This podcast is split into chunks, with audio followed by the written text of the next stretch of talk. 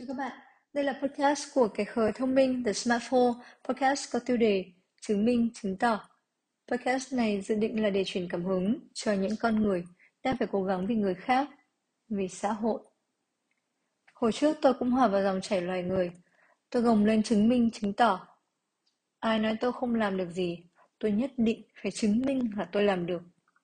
Việc cứ phải đi chứng minh, chứng tỏ đơn giản xuất phát từ chứng tự ti mà cũng chẳng hiểu mình Tôi phải khỏa lấp những thiếu hụt trong lòng bằng cách đạt được những thành tựu hay chờ đợi những sự ghi nhận được phổ cập trong xã hội. Rồi, những từ ngữ chứa đầy định kiến như thành công, đàng hoàng hay danh giá lúc nào cũng phải hướng đến.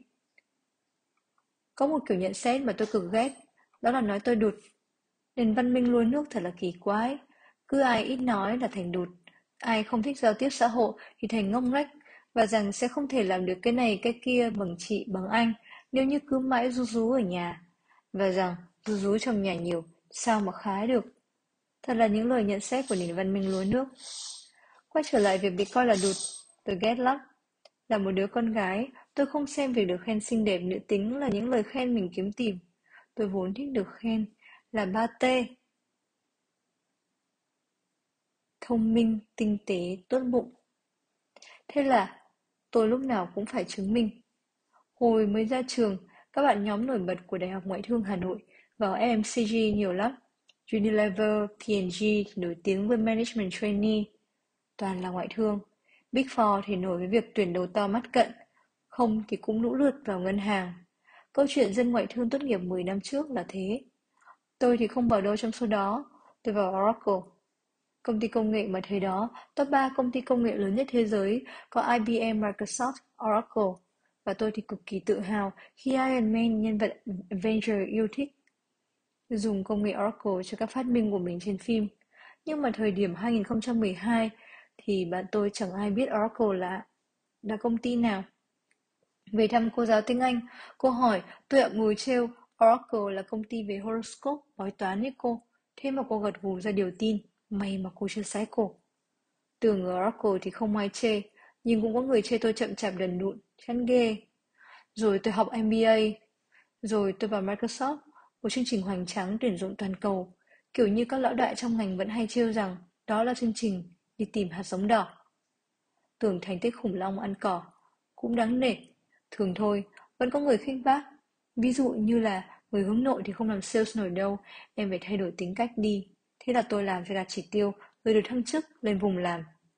Phỏng vấn một công ty của anh, suýt thì họ loại tôi vì khi hỏi tôi có phải người hiếu thắng không? Tôi bảo không, chúng mày thích cạnh tranh thì cứ đua, tao thấy tao giỏi là tao vui rồi.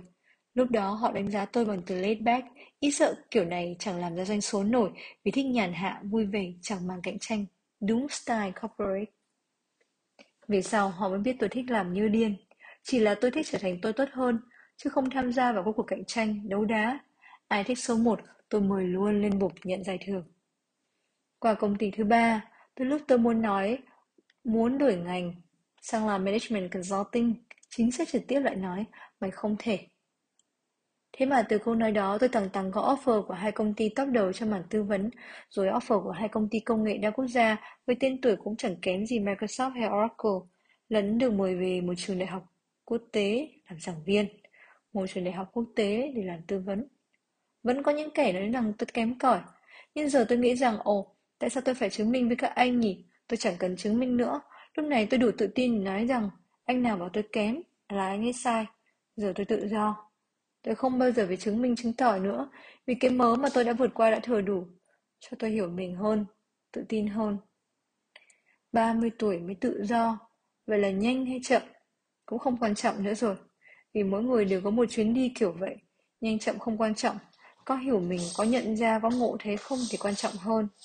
Hôm rồi, có người bạn hỏi tôi rằng bạn đã ở vùng an toàn lâu quá và quen rồi, thấy thật tự ti khi nói chuyện với những người như tôi và rằng người ta nói ở trong vùng an toàn thì không bao giờ phát triển được.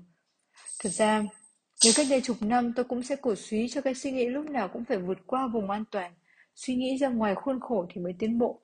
Giờ, tôi hiểu rằng mỗi người mỗi khác, mỗi người một sứ mệnh. Tôi cười bảo nó dở hơi à? Mày làm được bao nhiêu thứ hay ho đẹp đẽ ý nghĩa khi ở trong vùng an toàn của mày thì vùng an toàn ấy có gì để phàn nàn đổ lỗi cơ chứ? Vùng an toàn đấy quá tốt Hãy bảo vệ nó, đừng ngờ mình. Hãy nghĩ về những thứ mày đã làm được, những thứ mà vì ở trong vùng mày cho là an toàn mà mày hạnh phúc, những thứ mày gặt được trong quá trình là một người lớn bình thường trong cái khuôn khổ của xã hội này.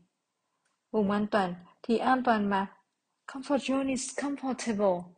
Và đó là một cảm giác rất tốt, rất cần. Tại sao cứ phải dùng người ta ra khỏi vùng an toàn đi để chứng minh chứng tỏ? Xét thế này, xã hội có trật tự và sự đa dạng. Nó có rất nhiều sắp xếp để mà vẫn phải có những anh thợ, có những cô công nhân, có những chú nông dân, có những chị thợ may.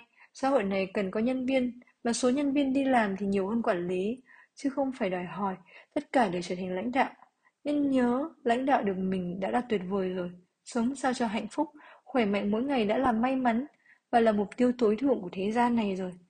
Thành công, danh giá, mấy cái từ đó định nghĩa thế nào nhỉ? Thôi bỏ qua đi.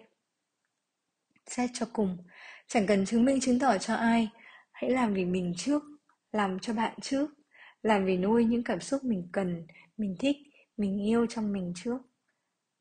Bạn sẽ làm được nhiều hơn. Cảm ơn các bạn đã lắng nghe podcast của The Smartphone Kẹp Khởi Thông Minh. Chúc các bạn một ngày khởi khảo thông minh và đáng yêu, hoặc là chưa ngủ ngon.